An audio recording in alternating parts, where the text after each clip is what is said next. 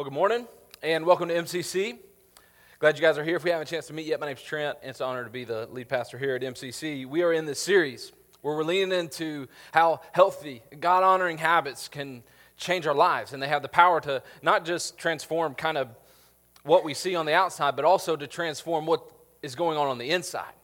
But today I want to have a little bit of fun with you guys as we start out because habits, they do have this ability to transform things. And so, what I wanted to show you is a few different pictures, uh, some things that you may be able to relate to, some things that you uh, may have never seen before in your life that show this transformational power that is in something done repeatedly over and over and over again. Um, first one we'll show is this. Check this out. So, here on the left, Uh, you, see a stuffed animal, and it's a normal looking stuffed animal. It's a new stuffed animal. And then on the right, you see a stuffed animal that has years and years and years, basically a whole child's childhood worth of being held, of being drugged through the mud, of being dropped in McDonald's parking lot. And that's what it looks like like a completely different thing. On one side, you don't really even know what kind of animal that is. On the other side, it looks like something that you would not let your kid touch if they saw it on a shelf at Walmart. So, having and holding something for a long period of time, it transforms it. We'll see another one. You may have to look in real close here. Did anybody have this pillowcase growing up? This is a Star Wars pillowcase. All right. Any Star Wars people to here? Any like big Star Wars fans? Okay, cool. Good for you. I've never seen it. Um, so you have the Star Wars pillowcase, and, and isn't it weird how pillowcase have this strange ability to just become disgusting? It's like, what are you? What are we doing in our sleep that makes things get that gross. Um, have you ever done the thing where you actually take the pillowcase off and you see the pillow? And uh, yeah, that's gross, isn't it? Thank God for pillowcases. Um, but anyways, this is a Star Wars pillowcase, and, and that's one that's been slept on for years and years and years and years. Had the habit of being slept on, and then you see the new one that was never taken out of the package that is now a collectible. Um, so that's that's that. Uh, let's see another one. Anybody? Can anybody guess whose guitar this is? Who said Willie Nelson? You said Willie Nelson. Look at you, Mike Windsor, one of our elders, who's a big Willie Nelson fan. You know what's, you know the guitar's name? Trigger. Trigger is the name of Willie Nelson's guitar, and that is Willie Nelson's guitar that he still plays. Um, obviously, he's had the habit of playing, leading, and doing other things that Willie Nelson does. And you can tell it's been weathered, it's been worn, and it's been transformed from this guitar that looked very new when it was at that store, wherever he bought it from, and now it looks like that has a story to tell, though. Last one I'll show you is this one. This one's kind of weird. Uh, you may not be able to fully see this, um, but this picture is a picture of what is St. Peter. It's a, it's a statue of St. Peter. It's in Rome. It's at the St. Peter Basilica. And one of the things that is um, a custom is for people to go by, and you can see it in kind of that bottom picture right there, and to actually rub the feet. And so at some point, the, the sculptor who made this, they obviously did not make uh, St. Peter's feet uh, looking uh, deformed and as weird as they look right there. But from years and years of people walking by, rubbing St. Peter's feet for good luck, for blessing, for whatever, because um, that helps, um, rubbing his feet, they have gotten that way. And one of the things that also people do, um, and maybe this is what makes it um, as worn down as it is, hopefully because people are wiping it off after it happens. Um, but one of the habits is that people will actually walk by and they will kiss St. Peter's feet, which feet are already gross to me. Um, and so when you think about kissing them and kissing them after everybody else has touched them, it's kind of a disgusting thing to think about. But they look drastically different. Some anybody's toes look like that right there. That's kind of what you're. no, hopefully not. But the reality is this idea and this reality in life that habits have the power to transform things is not just something we see in creation, it's also something we see in God's Word. If you got a Bible, one of my favorite verses ever uh, is Romans 12, 1 and 2. Romans 12, 1 and 2 says this Paul is writing to the church in Rome and he's telling them this, this simple but profound truth. He says, Therefore, I urge you, brothers and sisters, in view of God's mercy, to offer up your bodies as living sacrifices, holy and pleasing to God. This is your true and, po- and proper worship.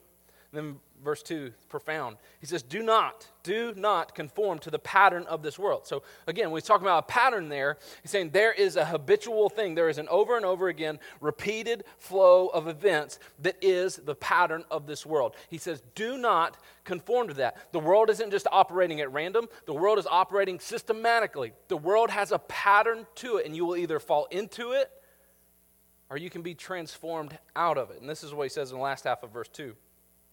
He says, But be transformed by the renewing of your mind. By the renewing of your mind. See, that renewing of your mind, that is why we're talking about this series. That, that is why we're leaning into habits. That's why we're spending four weeks talking about this, because a renewal of your mind will not happen by you coming in and sitting in church once or twice and then going out. A renewal of your mind will not happen, like even Colin talked about, by dropping a $5 in, the offering as it goes by. A renewal of your mind will not come from working at a food pantry once a week. It will not come from just, you know, I'm going to maybe read my Bible two or three times this year. A renewing of our mind happens through God honoring habits. He says, then, then, once you have renewed that mind, then you will be able to test and approve what God's will is. So many times people wonder, well, I just want to know what God's will is for my life. I want to know, I want to know, I want to know. Well, listen, the only way we can know what God's will is for our life is if we have truly a renewed mind. Otherwise, we're just going to be thinking, hey, well, that's God's will for my life, but you're going to be looking at it through the wrong mind.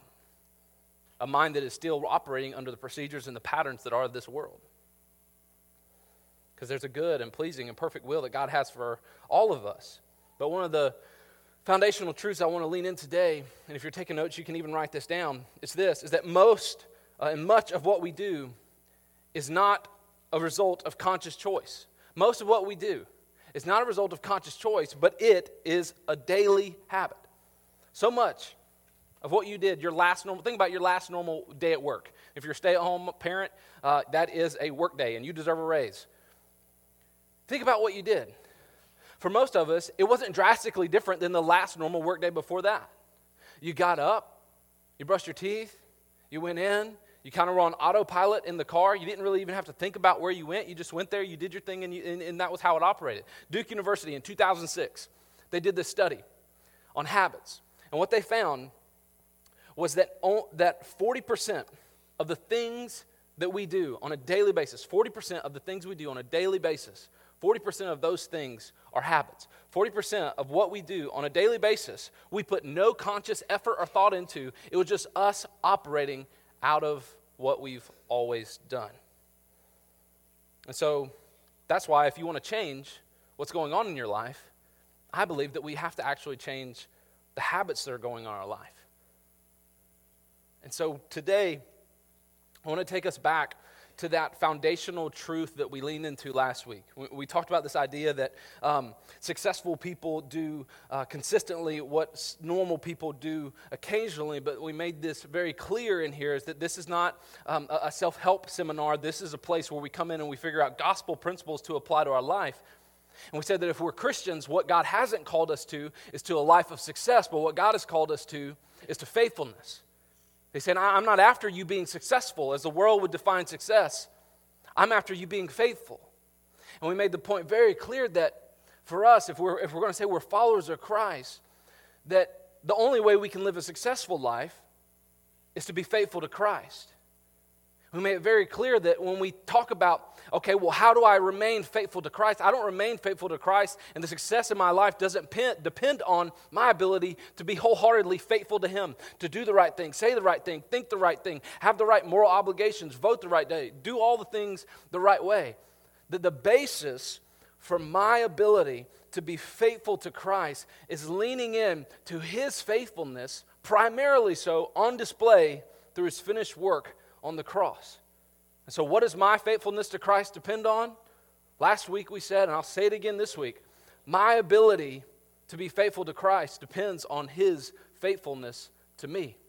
The fact that He never leaves me, the fact that He never forsakes me, that despite me walking through a valley of shame and darkness and fear and regret, He is always there.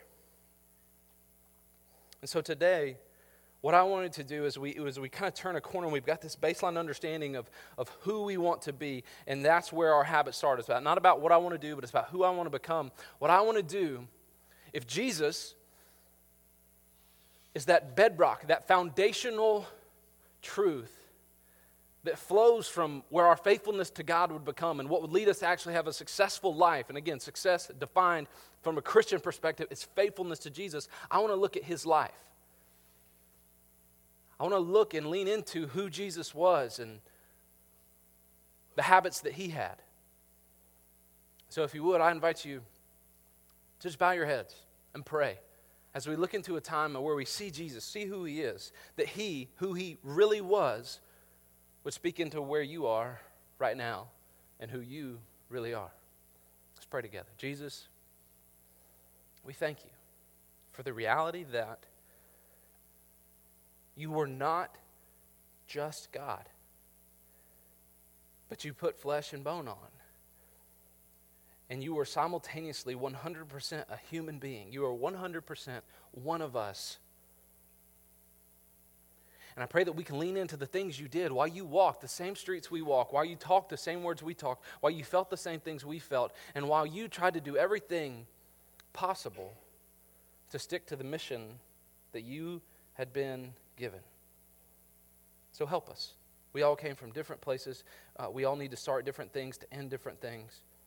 But Jesus, I pray that we get a true glimpse of who you are today. In your name, amen. So, what I want to do is spend a little bit of time taking a look at some of the habits that Jesus had. These are habits that I believe solidified his ability to carry out the mission that his father gave him. I, I believe that these habits are things that solidified his success in the salvation mission that God sent him on. If you got a Bible, you can go to Luke. That's where we're going to be. Uh, a decent amount of our time today is, is in Luke. You may be able to even tap into some of the things. If you're, if you're not new here, we spent 16 weeks uh, this past fall going through the Gospel of Mark and leaning into who Jesus is. And um, man, there's probably things that you even know and have experienced through this that you can pl- apply in here. But I want to lean into some specific habits that Jesus had and talk about how these habits, when taken on by Jesus' followers, us, have the potential to radically change lives. First one is this it's in Luke chapter 4, verse 16. Luke chapter 4, verse 16. At this point in, the Gospel of Luke, Jesus is a grown man. He can do what he wants to do. This isn't Jesus going uh, to the temple kind of under his parents' guard and, and saying, hey, you know, go do your thing. This is Jesus as a grown up. In Luke 4.16, it says, He went to Nazareth, where he had been brought up. And on the Sabbath day, he went into the synagogue, as was his custom. As was his custom. And what that word implies there as his custom, that implies that that was Jesus' habit. That Jesus, as a grown individual male, chose to perpetually go into the temple and have time to do corporate type of worship, what was their equivalent of church. Now, at first you may look at that and be like, well, of course, yeah, Jesus went to church. But understand this man, there are so many people who check out of church because they go, oh, well, they're just hypocrites. Some of you have left churches because someone did something that made you wrong, or a preacher said something that kind of rubbed you the wrong way. Imagine Jesus, literally God in flesh, walking into these churches. Like you think you're a good judge of what was a good church experience. This is God. And he shows up at these church experiences, and, and despite the fact that he was God, he still implements this habit of going to the place and gathering together with people, observing the Sabbath, worshiping, taking time to actually, and this is one of the things that's habitual in here too, is if you continue on in that verse, what Jesus is actually going and doing there, as it was his custom, he's not just going and just kind of sitting, you know, in the back with a scorecard going, oh, that's not how we told them to do it, God. They're just screwing this thing up, and that's wrong, that's wrong. Oh, really? You're going to say that? I know what you did last week. That's not what he's doing. Jesus is there at, at, at, this temple, at this worship experience, and he has an active role. He, he's reading scripture, like part of the, the worship experience. He, he had a role in it. Which I would say for us, man, if we're going to implement and follow after the habits of Jesus, being in church consistently is a huge part of that. Showing up, saying, I, I don't know what my week was like. Man, it would be easy just to go to the beach. Today is like the only sunny day for like the next 53 days. Like, thank you for showing up. Like, you could have done a million different things today because the sun is actually out. It's not going to, I don't know when the sun's going to come out again. You chose to be indoors. Way to go. So he showed up. But it didn't just stop there. Jesus said, I'm not just going to show up, I'm going to actually have a part in this. I'm going to actually have a role. And to which I would say to you, man, if you're, you're here and you show up, eh, great. Step one, way to go. But if we want to be like Christ and implement some of his habits in our own life, we have to take an active role in what is church. What is a worship experience? What is collective gathering? Maybe for you it means finding a place to serve this year. Maybe for you it means, man, I'm going to actually join into a life group. We're going to be launching life groups two weeks from now, and, and we're going to be diving in to what is this fall semester of groups. Man, if you're not in that, you don't have an active role participating in this, these rows are awesome. But if all you do is come in here and you sit and you get some stuff and you go out, then you have only become a consumer and not a participant. And I would say Jesus didn't have a habit of consuming church. He didn't have a habit of grading church. He didn't go in and say, well, that sermon was good. That one had more jokes in it. I laughed at that one, and that one really made me feel convicted. Jesus said, I'm going to be an active participant. Another one of the passages I love that highlights some of Jesus' habits is Luke 5 16. Luke 5 16. I, I honestly like this one better than the other one. Maybe it's because as I grow older, I become more of an introvert.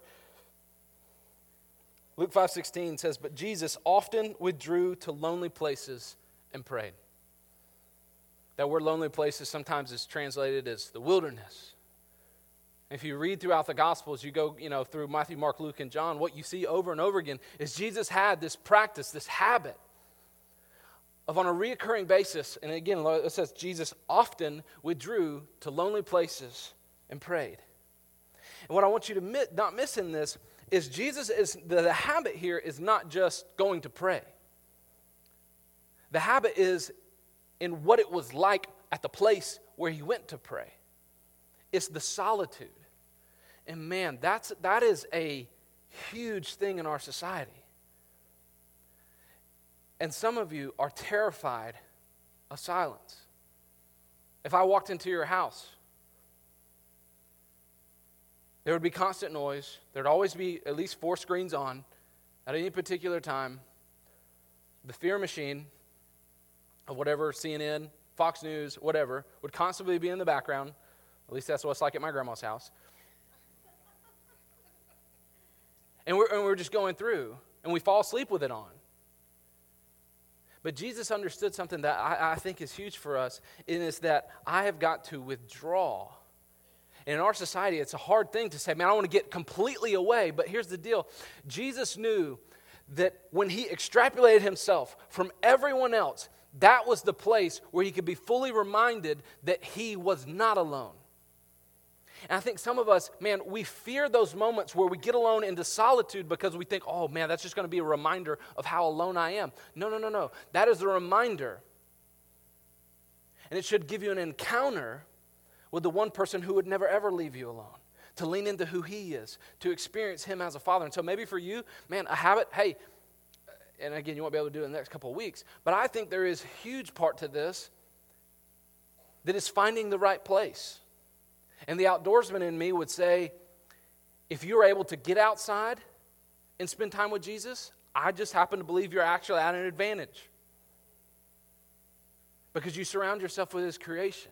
You're further away from, his, from the world's distractions. So we see Jesus implement this habit. There was a bunch of other habits. I wish I had time to dive into all of them. It's a fascinating thing to look at. But a few of his other ones that I love is that Jesus had a habit of defending children over and over again. He prioritized kids in a society where they were overlooked. He said, No, no, no, let them come to me. I am a rabbi, but yes, I want to pray with those kids. I want to, I want to bless those kids. Yes, I am tired. I would love to have a nap. But I want to talk to these kids. I want to pray with these kids. He had a habit of serving people. He had a habit of hanging out with people that you and I would probably overlook and overpass. He hung out with outcasts. He had a habit of using God's word as a weapon as a weapon against evil, Satan, and temptation, but also against the evil that was inside the human heart of the religious elite. He had a habit of confrontation. He was more than willing to do whatever it took. He'd put a whip together, he'd flip over tables. Jesus was not a peacekeeper. Jesus was a peacemaker. And he knew something that some of us fail to realize is that you cannot be a, peace, a, peacemaker without entering into some confrontation sometimes. And we're not called to be peacekeepers, we're called to be peacemakers. And he understood that. And he habitually confronted things to make peace, not to just keep it. Along with that, one of my favorite habits I'm trying to do a better job at implementing is that he perpetually recruited and built disciples.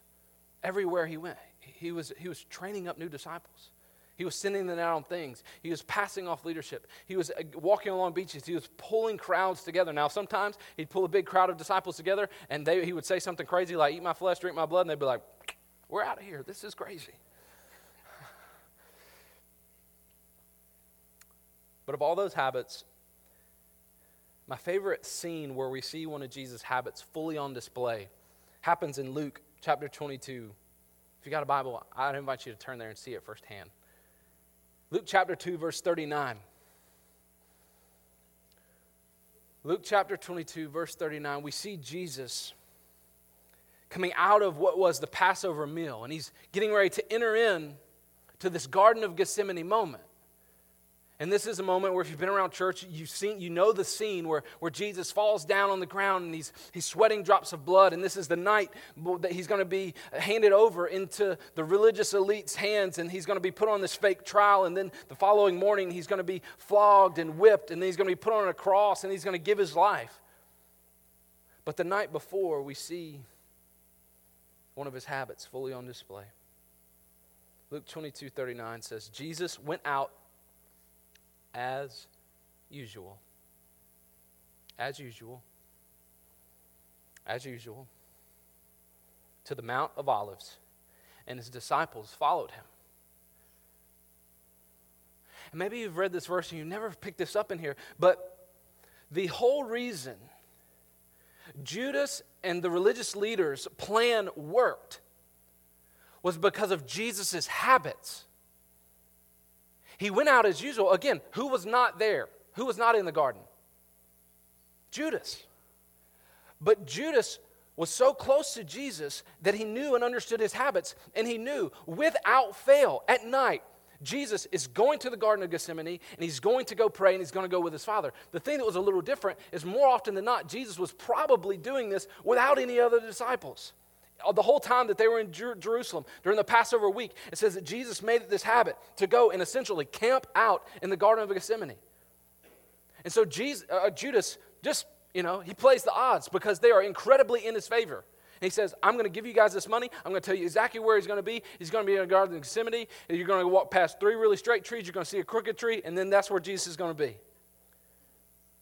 And that's what happens. And so they show up here because Jesus stuck to his habits. Now, again, Jesus is fully in control of what is the passion experience, the passion moment, the Passover meal, the Garden of Gethsemane. Jesus knew that if he so chose, to break his habit. Because again, he, he kissed Judas. He told him one that dips the bread in the same cup that I do, he's going to be the one that's going to betray me. Jesus knew Judas was going to betray him. He knew what night it was going to happen. He knew if he wanted to throw him off the scent, that he should go and change up his habits. But he didn't. He didn't. He continued on in his habits. Remember last week? Last week we leaned into the life of Daniel and we talked about how Daniel he had these habits and his habits they led him into a life-threatening situation where God the Father intervened on Daniel's behalf and saved him from roaring lions. Counteract what you see in the life of Daniel with the life of Jesus. And what you see here is uh, in the garden Jesus' habits, they lead him, just like Daniel, into a life threatening situation. But it's not one with roaring lions, it's one with religious liars. It's one where God the Father does not intervene. It's one where God the Father surpasses saving his Son so that he can save all mankind.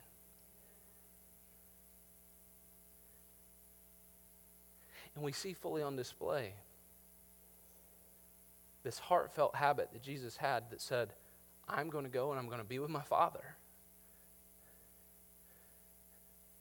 And the last thing that I find myself doing will be one of the things that I've done over and over and over and over again before because there is security in this, there is confidence in this, and I know that this is part of the mission that my Father has me on because I have now learned it from a repeated night after night pleading with him, begging with him, seeking his will in this very garden, to know that it will be in this very garden that I will be handed over. So, what does this mean for us? I think it means what Jesus said in Luke 9 23. It means that what he said to all of his disciples he, and what he says to us. He says, If you, whoever wants to be my disciple, they must deny themselves and take up their cross daily and follow me. Now, when Jesus said this in Luke 9 23, they're like, Man, what are you talking about? But when they saw him a few days after that Passover, a few days after habitually praying in the garden and then being arrested by the religious liars, when they saw him actually carry his cross, this word, this, this, this message that he gave them to say, hey, if you want to follow me, you're going to have to take up your cross, not occasionally, not when it feels like it, not when there's nothing else good on Netflix to watch. He says, if you want to follow me, you're going to have to take up your cross daily as a habit. Because that's what I've done. And see, one of the things I love about this, and this, maybe you never realized this about habits, and we see this on display in Jesus' life. And if you're taking notes, write this down. See, healthy habits, God honoring, gospel habits, they give us hope when life gets hard. They give us hope in life. Because here's the deal when your life has got the most crazy, do you know what you default to? Your habits. You don't default to your goals and your ambitions and the things you want to do. You're work like I, I had some experience working with, with, with people with addiction. I had some experience working with people who are suicidal tendencies. The people who are who are addicts. One of the most dangerous times in their life is when their old user buddies dies. Because that when that moment happens, that's one of the triggers for them to want to go back into using. People who are suicidal tendencies. When a famous person dies or commits suicide, those are the times when those triggers are there. Because when crazy things happen, people oftentimes default back into what those old habits were. And see, this is, this is why this isn't just about, man, me just reading my Bible 17 times a, a, week, and this isn't just about praying with my wife so I can check that box off. This is the reality that, man, one day the bottom is going to fall out. And what you're going to bounce off of when the bottom falls out, I, I hate to break it to you, is your habits. And that's why this is so important.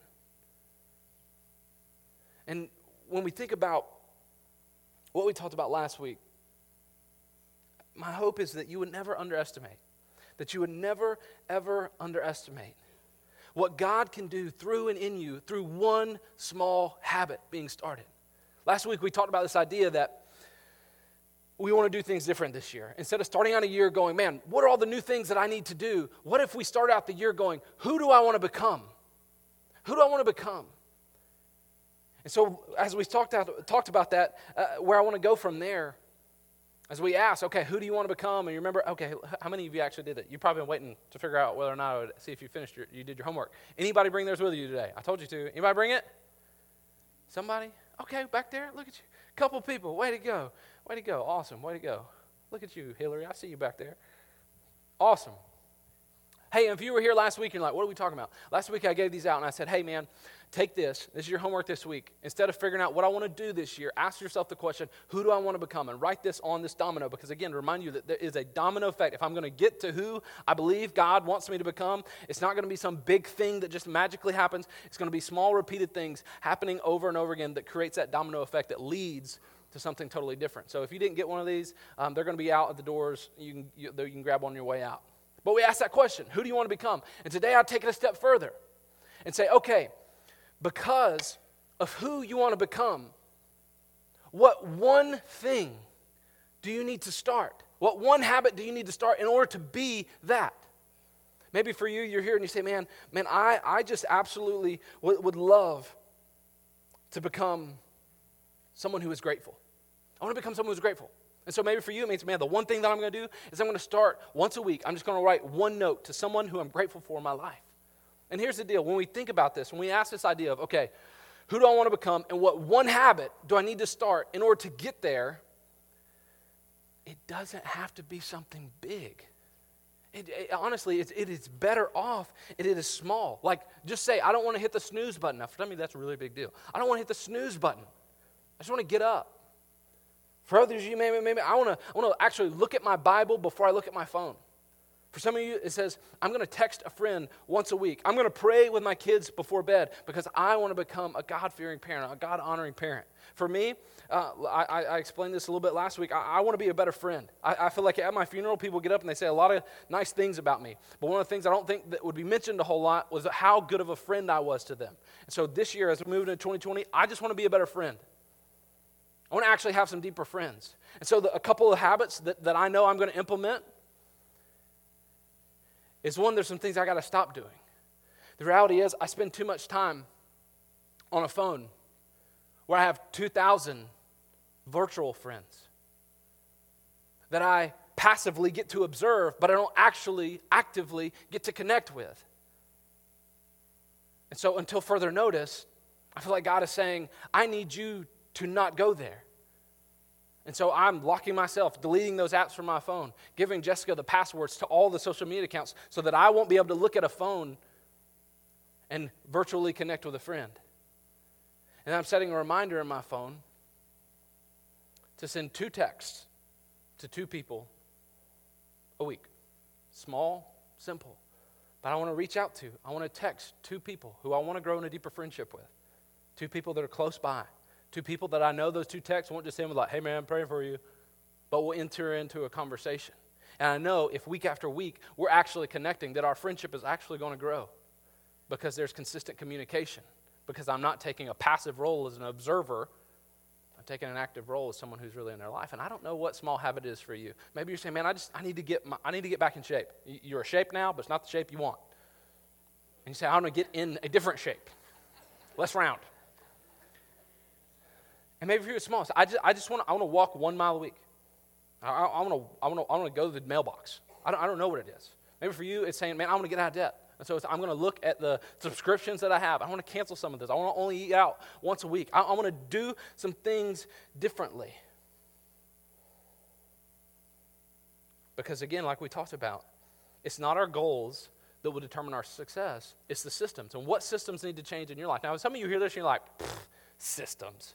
I'm not a system person. I just like to go with the flow. Well, listen, you actually are a systems person. You have systems. You hit the snooze button seven times. You wake up late. You scream at the kids. You kick the dog. You get in the car and drive like a bat out of heck all the way to work. Putting on your makeup with wet hair. And you get there and you have a grumpy day. You get home and you grab a glass or three of wine. And you end the day with regret. You have a system. You'll either have a system by default or you'll have a system by intent. It's up to you. And so we got to choose what type of system do I want to start? What type of system do I want to create? I want to show you something. I want to show you the habit loop.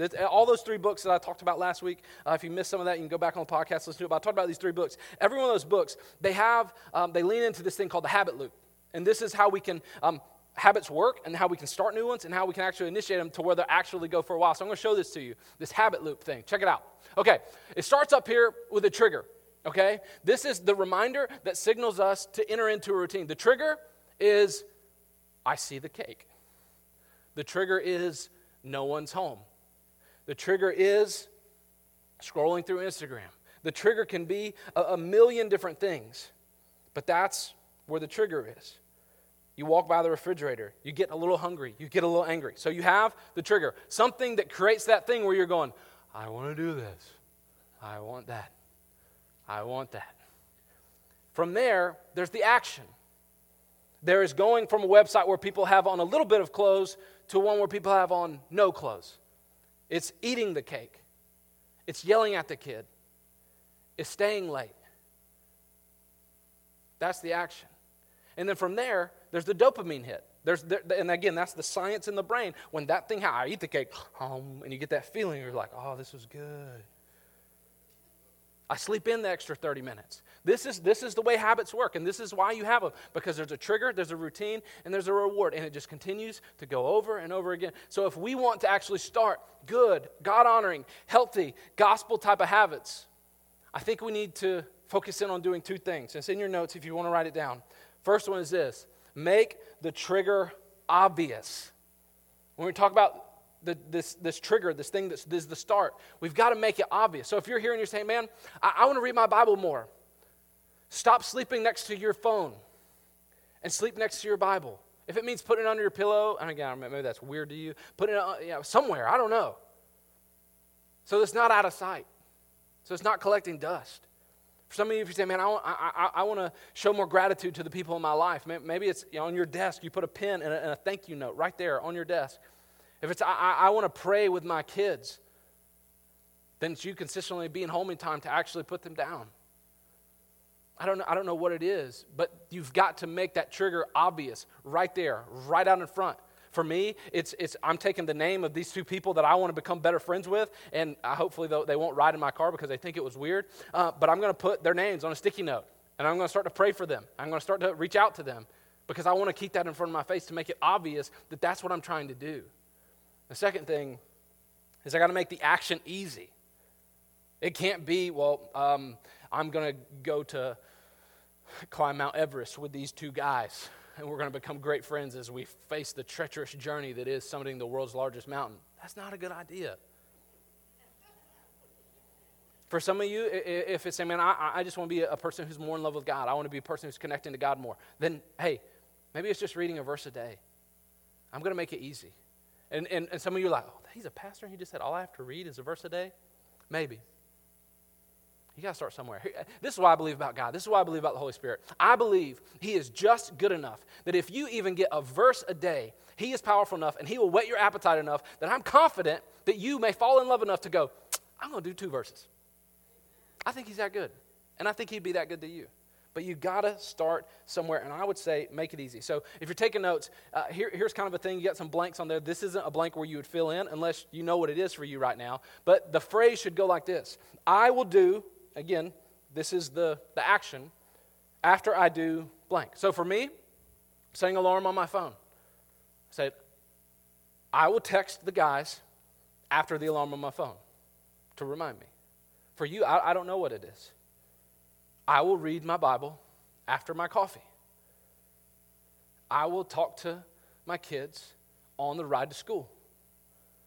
I will pray with my wife before I go to bed.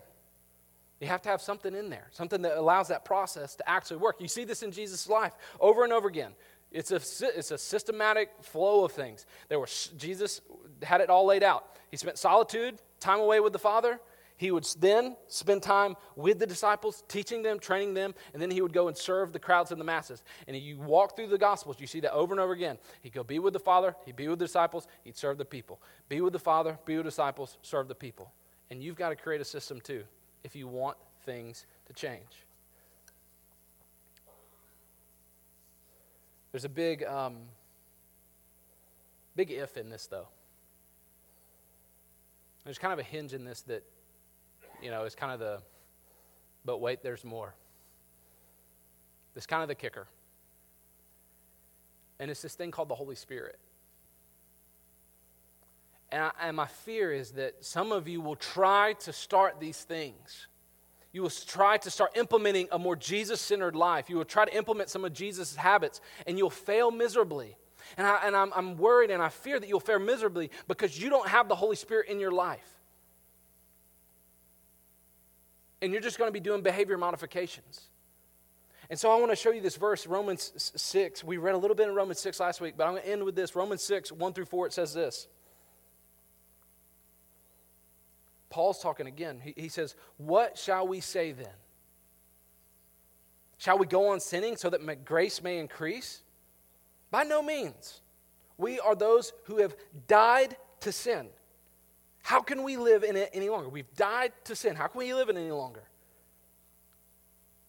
So I've died to that website. I, have died to overeating. I, have died to lethargy. I, I've died to sloth. I've died to being scared of what someone may think if I actually ask them if I can pray for them. I've died to, you know, being afraid of an awkward situation with one of my brothers. I've died to that. And he says, Or don't you know that all of us who were baptized into Christ were baptized into his death? Track with me here. Paul's talking about our ability to overcome sin, and then he directly connects it into this concept of baptism. These two go hand in hand, they're interlocking. In verse 4, he says, We were therefore buried with him through baptism into death, in order that just as Christ was raised from the dead through the glory of the Father, we too may live a new life. A new life. Hear me. Some of you will fail miserably at your habits that you want to create, the things that you want to do, because you've never been baptized. And Paul makes it very clear in this passage that our ability comes directly through our participating in the very thing that Christ did through baptism, through going, being buried for our old life, being raised up to a new life. And there are some of you here today, and you've never been baptized. And I would say that the only hope that you have in living out a God honoring life, of having these habits in place to where things actually would change, is to start out the way that God's Word asks us to start out. That says this is your only hope in starting out. And that's starting out through entering into the waters of baptism and being united with Christ, death, burial, and resurrection, and then being raised up to give what? Put that verse up there. We too may live a new life. Friend, I would just say as simply as I can if you have not been baptized yet, then your new life starts in there. And I want to invite you into that. I'm going to be down here. I'd love to talk with you. Again, you, you don't have to make that decision. You can make that decision today. You can let me know whenever. But hear me on this. If you have not been baptized, and I'll baptize you today. I don't care. Like, we'll, we'll make it happen. We have all the things that you need towels, um, things I'm not supposed to mention. Um, shorts, t shirts, all that stuff. We have everything that we need to do that today. The question is do you want a new life to start today or not, though? And if you don't, then just have your old life again for another day. But if you want a new life, you want the power and the potential to be able to live a new life from here on out, then it starts up there. And I invite you into that today. And if that's you, man, I, again, I'll be down here. I'd love to enter into that with you. I'll be a, uh, around after the service. Come up and talk to me. We'll, we'll find a day. We'll schedule something out. But I want it to start there because that's where Jesus said it needs to. Let's pray. Jesus, we love you. We thank you for the gift of eternal life that is given to us through faith. We, we thank you for the reality that we see on display, Jesus, through what you did when you lived out your habits and you said, I'm still going to the garden. I'm still going to pray because I want to make a way where there was no way, where their sin and their everything else always got in the way of the relationship with the Father. I want to do something that will connect them there. And I pray that your people today would move. I pray for that person here today who's just going back and forth and weighing out the pros and cons and they're nervous about what people are going to think, that you would just invite them, Jesus, to trust you and to surrender and to take on the new life that you have for them and to trust that it will be better than anything they've ever experienced yet. In your name.